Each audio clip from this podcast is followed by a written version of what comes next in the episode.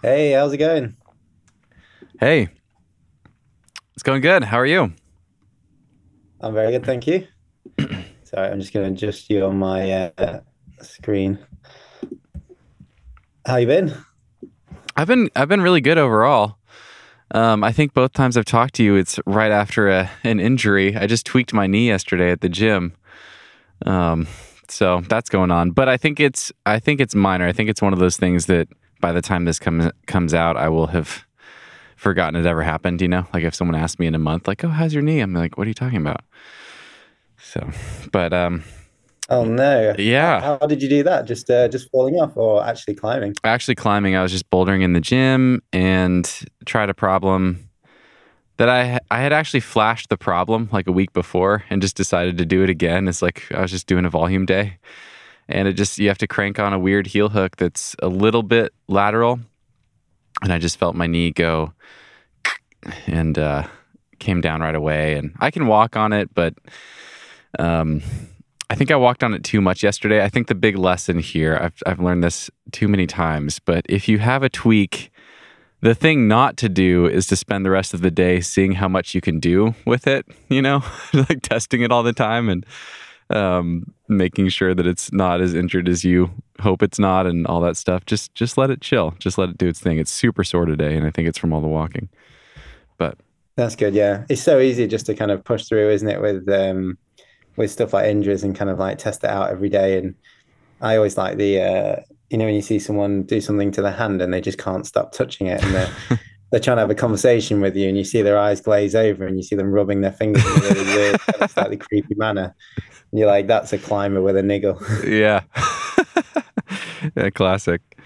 How about you?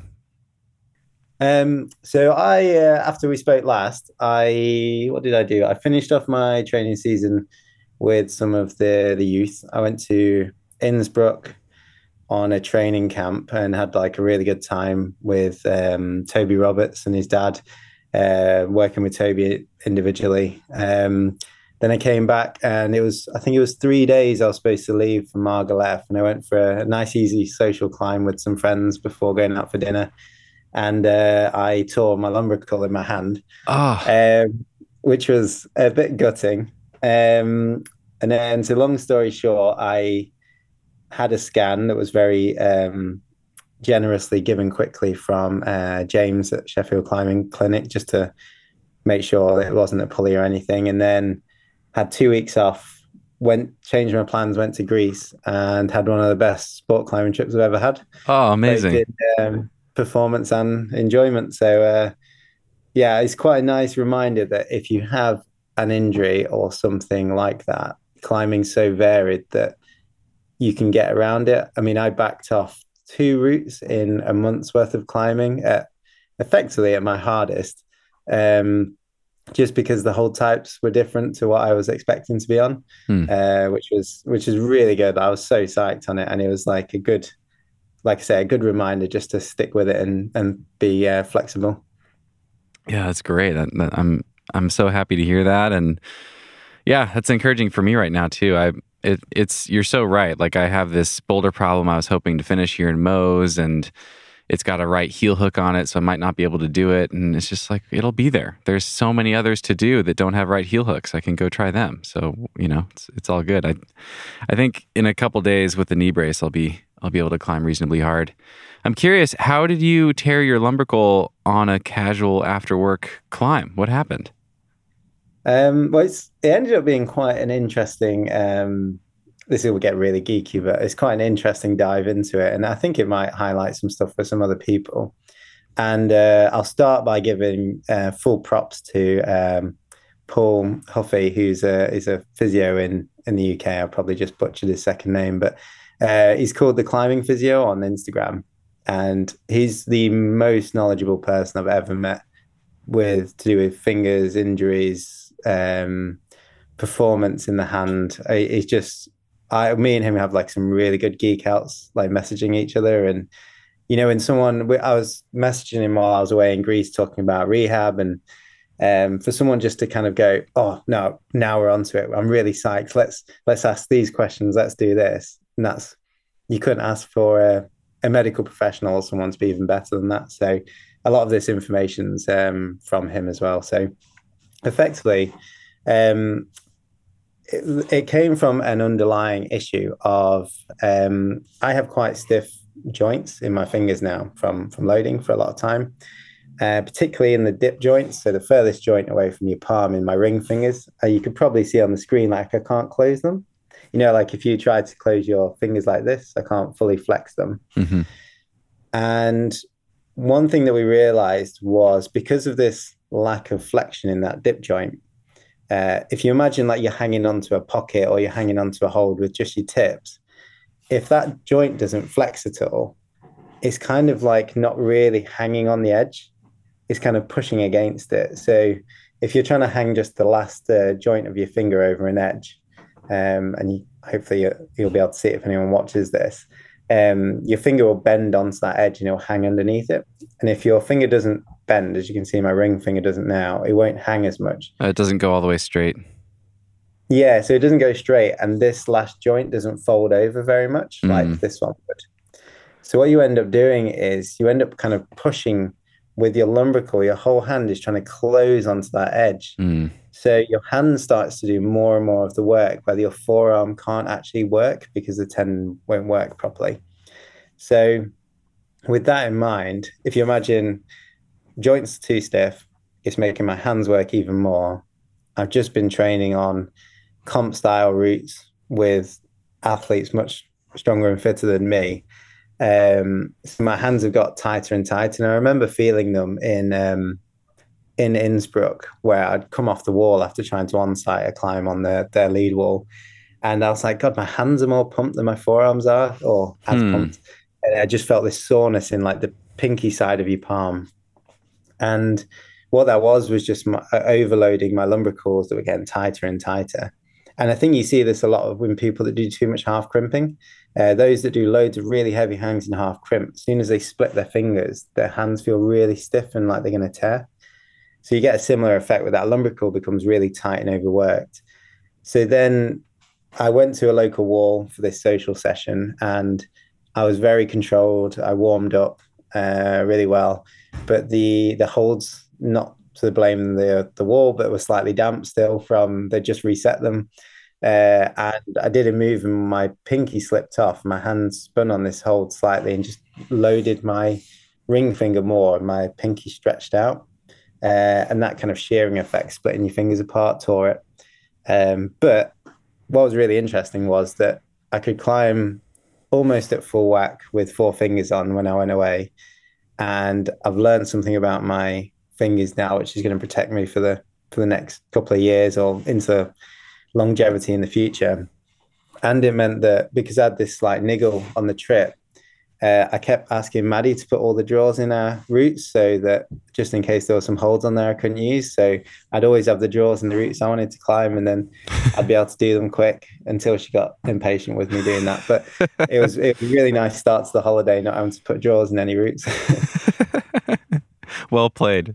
yeah, yeah. Uh, that's what that's I'd recommend. Great. Like with your knee injury, just say that you can't carry your pads. Brilliant. See how long you can go away for it. Yeah.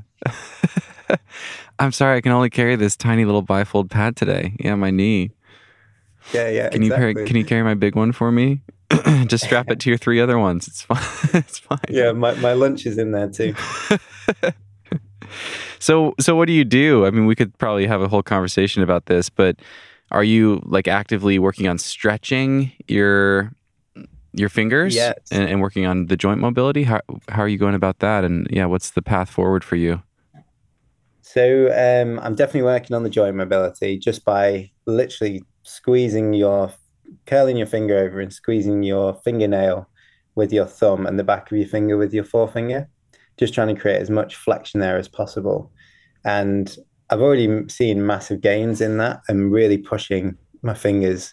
Um, not until like the point of pain, but just like holding that position just all the time, really regularly, trying to create a lot of mobility in those joints and then I'm also stretching the the lumbrical. So a good way of stretching a lumbrical is if you curl one of your fingers round fully, and I don't know if you've gone through this before, and then pinch your finger in that sort of flex position. So for, it's going to be hard to describe. It's hard to describe.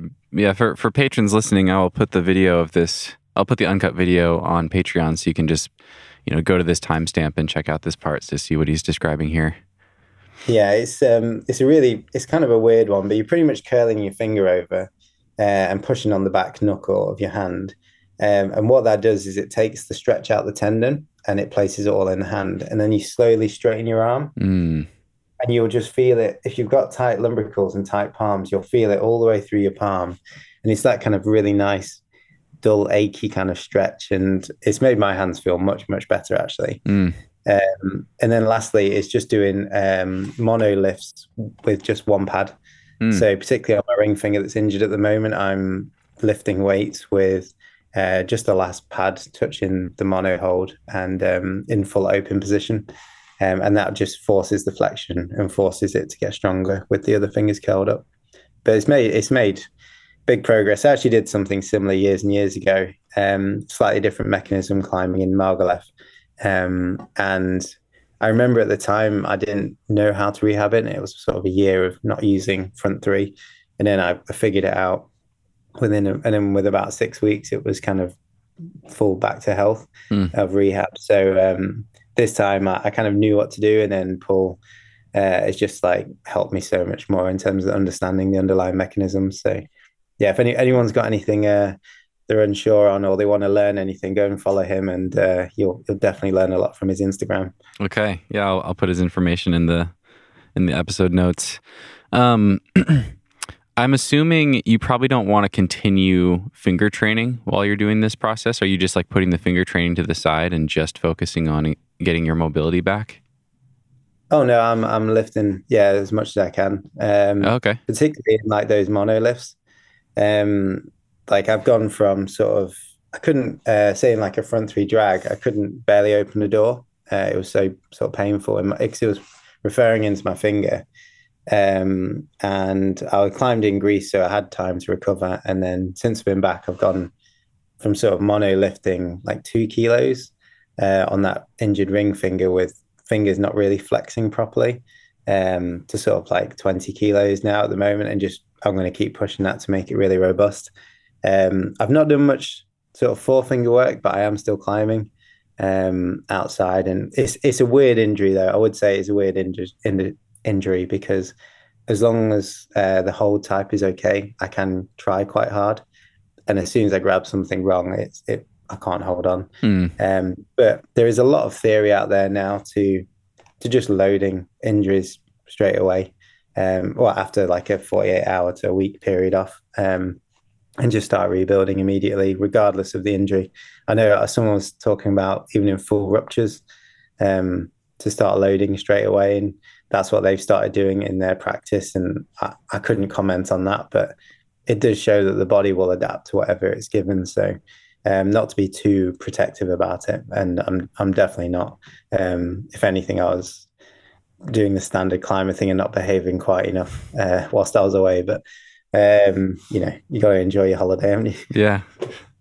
Well, it's awesome. Yeah, thanks for sharing all that. I'm sure that'll be helpful, and um, I definitely will be doing some of that stretching myself. I have pretty tight, uh, pretty tight joints. For me, it's it's really the um, uh, the PIP joint that's the stiffer one. These ones are Mm. semi stiff, but the, these ones are really stiff in the middle and ring finger on both hands, and I, I can't get very close to to close Mm. there. And um, I don't know whether it's a a big problem or not, but it's probably not great. You know, probably better if your joints work well and, and can go through their full range of motion. So, yeah, I'll be working on that.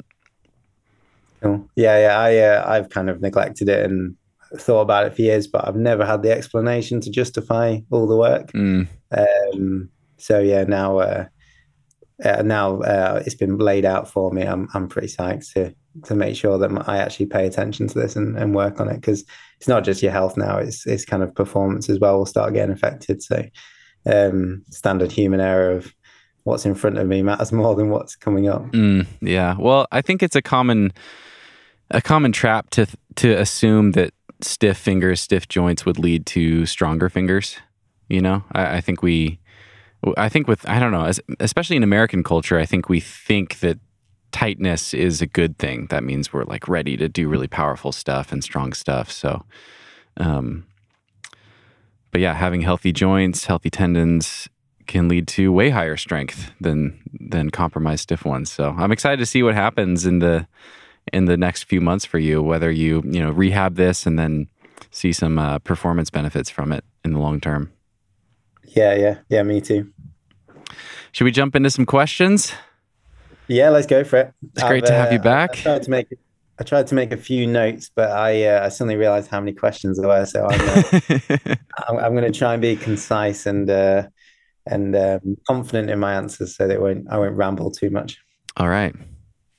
No worries if you do. It's a long form podcast, and uh, yeah, every everything that all the tangents are helpful when it when it comes to you. I, I think uh, your first episode is one of the more popular ones, and people really enjoyed it and got a lot from it. I've gotten a lot of really good feedback, so yeah, I'm excited. Um, let's start with this question from Jonathan about critical force training. Um, you had mentioned we've been email, emailing back and forth, and you mentioned that with this one, we'll probably go down some rabbit trails and add some extra context around this so people really understand this stuff. You did talk about it a little bit in our first interview. I think I asked about critical force testing, and you gave a, a brief explanation of what it is. Um, but it might make sense to just to just give a brief explanation again. I'll just ask uh, the whole question, and then we can go through the different pieces of it. So Jonathan writes.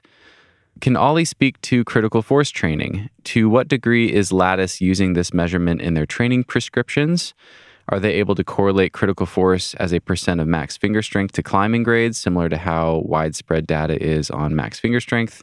And if so, can he provide general guidelines, maybe percentages to strive for for the 511 climber versus the 514 climber? Um, that would be like, you know, in French grades, like in the high sixes up to like 8B plus and above. Um, does training critical force matter for boulderers out there? I think that's a great question too. So let's go back to the top. Um, do you want to describe again what critical force is and what the training of it might look like? And we can roll into that first question about how you guys use that in your training prescriptions if you do. Yeah, no problem at all. Um, so it's a really interesting topic, I think. And this is, uh, I think it's important to know people listening that this is relatively modern um, sports science, not just in climbing at all. Um, we're really lucky in the sense of uh, we get external experts in to help teachers uh, at Lattice, teach the coaches, they present. Um, and James Spragg is a, a, sports scientist, physiologist that works for a professional cycling team who's who's helped give us a load of information on this. So I'm going to sort of draw on some of some of the presentations that he's given to us and and try not to butcher the science too much. So um, if you see critical force, it's effectively um, it's the force that an athlete can produce for extended periods without fatigue, effectively. So without using those higher energy substrates. Um, so it's kind of like looking at your aerobic ability, really, to perform something where it's at a level where you can keep producing that same force and it doesn't feel like you're on a ticking time clock, like you're about to power down, you're not getting really pumped. Um, in other sports, you might see this as being called critical power or torque. Um, we use force obviously because in climbing we're applying force rather than uh, trying to go at speed. I think I've heard so, it called aerobic threshold as well. Yeah, so it's it's kind of like just looking at that that baseline of uh, your ability to work aerobically and sustain that effort. Um, so if you look at uh, if you imagine a curve on sort of a graph, um, and the curve's sort of hyperbolic, so it's a, it's a curve, and the closer to the y-axis is at the highest point on this curve, and then as you go further right along the x-axis, it kind of goes down, down, down, then starts to plateau out, not at the bottom but yeah, it slowly goes down and hits a plateau. And that plateau where it just continues is your critical force. So it's kind of, if you imagine it in a running terms, it's your ability just to keep on jogging at a pace where you can be able to maintain the same pace. And the only reason you'll stop is um, you get central fatigue, say nervous fatigue, uh, you run out of energy stores, or you get really bored because it's jogging. and anything above that line so when you're going faster in jogging or you're applying more force in climbing, is called your W prime, which is effectively your anaerobic capacity. So if I was to be climbing for me on something like a 511 and I could maintain that 511 terrain, I'm not getting pumped. Uh, I can keep moving. And the only reason I'll get tired uh, is because uh, my energy stores, match actual uh, what I've eaten, what I've stored in my body is starting to deplete. So I'd be going up a long multi pitch at that level. But if I started going on a 512, I might start getting a little bit pumped, and then that's going to that time limit is going to be lowered. If I went on a 513, it's going to be shorter, 514 even shorter still. So anything above your critical force has a time time limit on. And we're looking at uh, training athletes to train both of these factors, your ability to um, work at high intensity for a sustained period, but then also increase their critical force. And the reason why they do that is so that you can recover faster between efforts and when you let go of the holds, and also so that you've got a bigger aerobic contribution when you are exercising. So the higher critical force, the more you can work aerobically, which means you won't get powered out as quick. Um, so I'll try and explain. So I think of the questions were about using it in our training and procedures. So I'll, I'll kind of try and explain this in in sort of nice terms um, and the way that we look at critical force. So we we test it in two different ways. So there's two different ways for us to test, which is one remotely, which is like a really easy setup. We get athletes to do fingerboard repeaters at 50% of their maximum, 60% of their maximum, 70% of their maximum. And they're all done on separate days when you're completely fresh. And they're done um, to failure. So you'll if you can hang 100 kilos on a max hang, you'll do 50% repeaters with 50 kilos going through your fingers, seven on, three off until you completely blow up. You do the it, same thing at 60 kilos. And that's that's kilos. total weight, correct? That's like your body weight, weight, yeah, plus weight added. Exactly. Okay. So a lot of the time, for most people, um, most of those weights will be removing weight off the body. Um, but what you end up doing is you'll see quite a high time stamp for the repeaters that you've done at 50%, a lower time stamp for 60%, and a lower time stamp for 70%. And it creates this curve. It's not the most accurate, but it's quite a good indication of someone's uh, energy systems and how well trained they are. The other option is the better one that people might have seen on our YouTube channel, which is um, getting someone on a digital board which records the force they put through, they do seven on three off and they pull to maximum on every every pull. And you see exactly the same hyperbolic curve so the same drop off in force and then they maintain that force at the bottom. So that's two different ways that we test it and through doing that we can understand uh, if people's power endurance their anaerobic capacity is good and whether their critical force is any good and that will sort of dictate their their training that we prescribe on the back of that. Mm-hmm. Um, is that is that making sense so far? Yeah, it is. I'm going to jump in. Um, that all makes total sense. It's a little technical. So, just to give people one more very layman's description of what's happening here, imagine like testing your max finger strength on a 20 mil edge. And then what critical force is testing is the percent of that max strength that you can do 7 3 repeaters basically indefinitely. And then above that, you get pumped and you power out more quickly. Obviously, as the weight goes up, you get powered out more and more quickly. But yeah, so it's that threshold where you're still just using mostly your, or yeah, you're still using your aerobic system, which can just keep going and going and going and generate energy as you're using energy, and you can just keep going forever. So if someone has like, you know, Stefano like broke your test, he had like the highest numbers you guys have ever seen. I don't remember what his percentage was, but for someone who has, you know, a critical force of 60% of their of their max versus someone with the same max finger strength who has a critical force of 40% of their max that first person is going to be able to climb much harder sport routes because they can maintain that 60% with their aerobic system almost indefinitely. And that you know that applies to resting on the wall um, the easier sections of the route not getting pumped versus that other person the second person at the 40% is going to get pumped out on those same moves if they're at 60% yeah, exactly. Yeah, right. I, mean, I think that was a that was a better explanation. Um, and I think you've just said it perfectly in terms of um, if you imagine like going on a fingerboard uh, on next to Stefano, and he seems to be shaking out on uh, like a really small hold, and he just doesn't seem to be getting tired. That's his critical force kicking in. He he finds that hold, um, doesn't stress his body too much. So when you look at testing, and we've done this with a whole battery of climbers now, and then the research says the same, is if you train your critical force, if you make that higher, every time you let go of a hold and you move to the next hold, your body is able to give more oxygen to the muscles far quicker and recover quicker than someone who's less well trained. So every time someone like shakes the hand really quickly, moves to the next hold, the fitter you are, the higher your critical force is, the more your body and muscles are getting back. So it means they can last longer. And then also when they're holding onto that hold, if they have a much better critical force, likely are they are contributing anaerobically, but also aerobically. Um, so they'll have a higher aerobic contribution on anything that's um, not close to their maximum hold.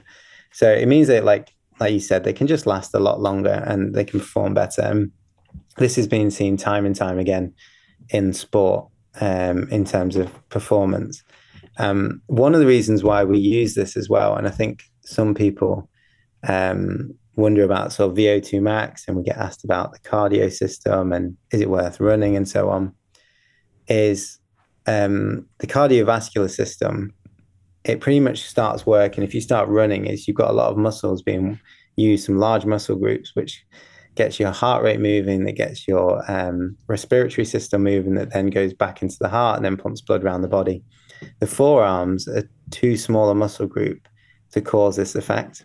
So you can be working your forearms to the maximum and it will not get your cardiovascular system working highly. So one of the contributors to having a good critical force is a good cardiovascular system, but in climbing that has very limited use. Mm. So regarding the question about do we use this in training, I will only really prescribe cardio training to a climber that I think is generally sedentary, that could just generally improve their cardiovascular system for health and to make sure that they're staying healthy. Or if they're going to be doing much more full body endurance style climbing or full body climbing in a repeated sense. So competition boulderers that are just working all of their body all the time, not just their forearms, and they need to be fitter all over or climbers that are going to places like Greece, going to Spain, where or rifle, where you're upside down on knee bars, your legs are working the whole time. It's really full body action. So those climbers would receive training to do with the cardiovascular system, like doing running, skipping, uh, CrossFit style workouts. Those who are climbing at Smith Rock or Raven Tor, anything where it's your forearms are going to be the thing that blows up, I'm less bothered by cardio training. Mm. So that's one element of how it influences our training.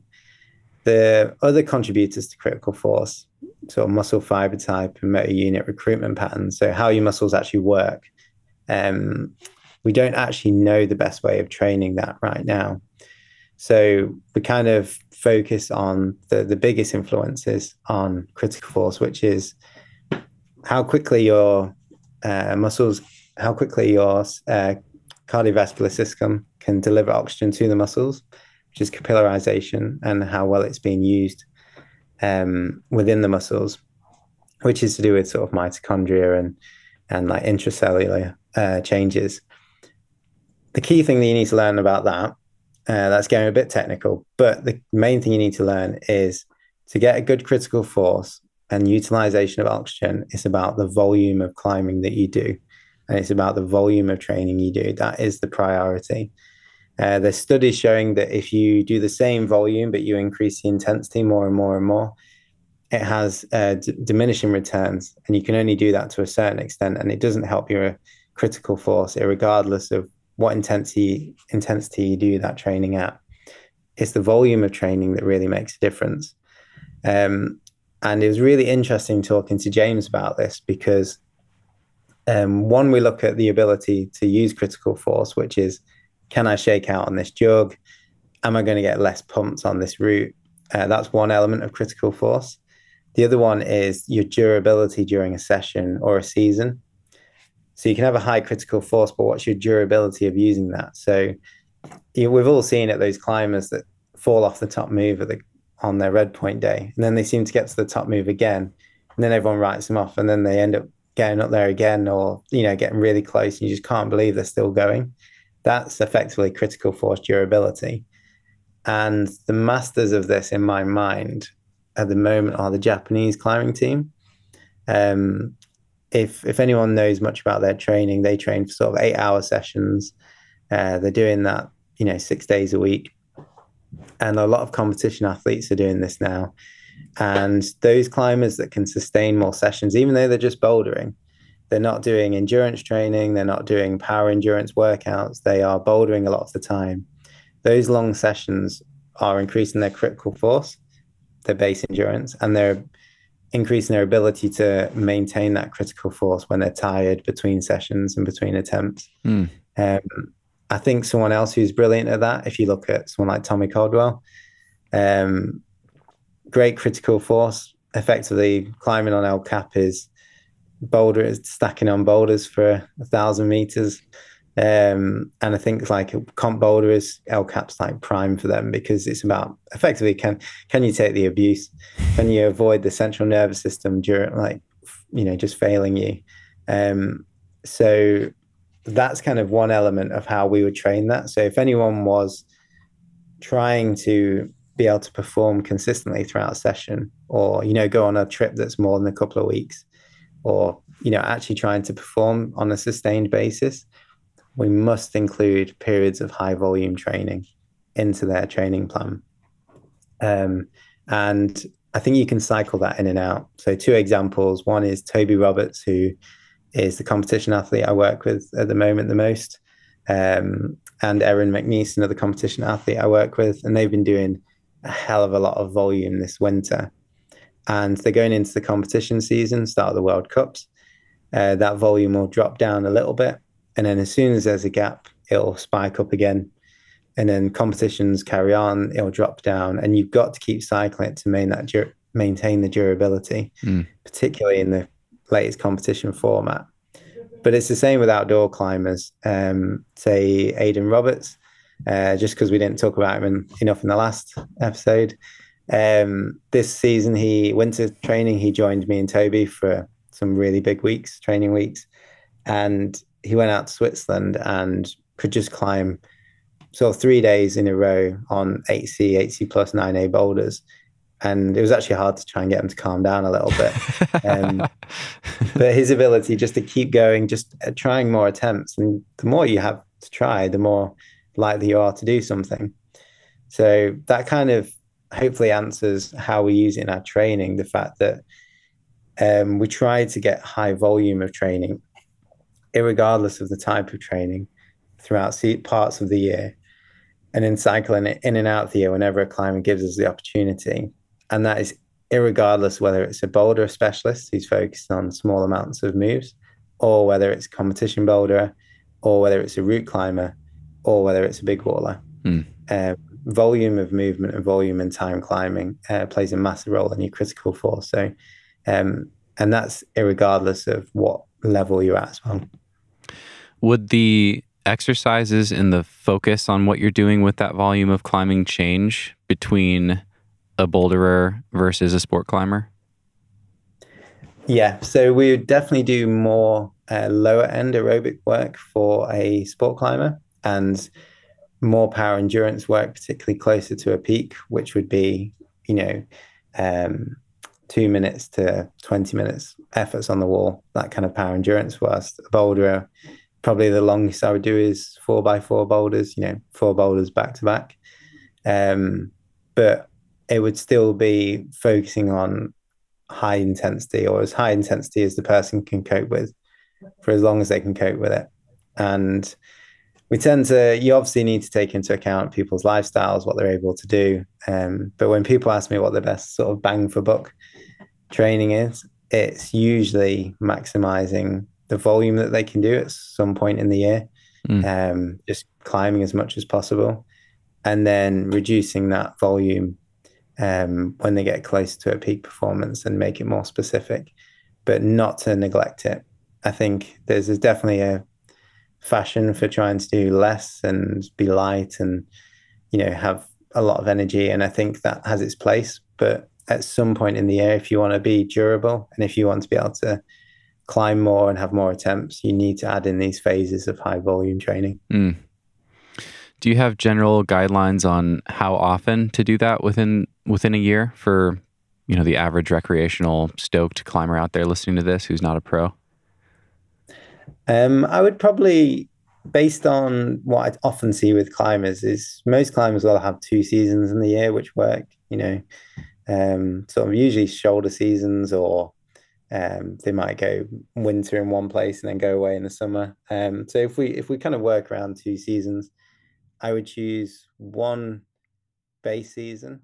Uh, say for here in the UK and, and maybe some of the states is say December, January, February.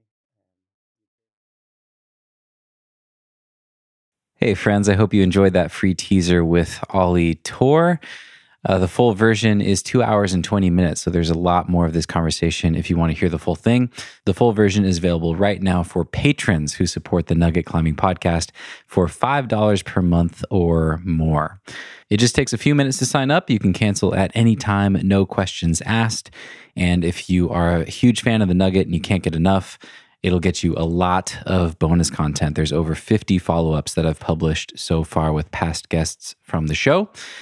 You'll also get ad free episodes from the regular podcast and video episodes. If you like watching podcasts in video format, you can see me sitting down with my guests for all of these episodes.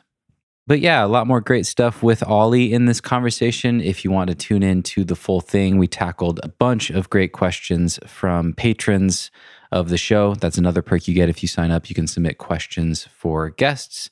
And we covered topics like how to improve your endurance while training at home if all you have is a hangboard or a small home wall, how to train for overhangs with limited resources, the power of expectations, balancing multiple sports, BMI and performance, identifying weaknesses in your climbing, we talked about Ollie's background in gymnastics and which things from gymnastics helped his climbing and which things were unhelpful. That was interesting. And a ton more. We covered a lot of great stuff in this full episode. Once again, the full version is two hours and 20 minutes. And Ollie actually reached out shortly after recording this and wanted to clarify a couple more things about critical force. So we had another 20 minute conversation, and I tacked that onto the end of this episode as well. So, actually, two hours and 40 minutes of content if you want to listen to the full thing. All right. Hope you guys are having an amazing week. Thank you for tuning in. As always, really appreciate you for listening, and we'll see you next time. Shake it up, stop when the clock hits 13.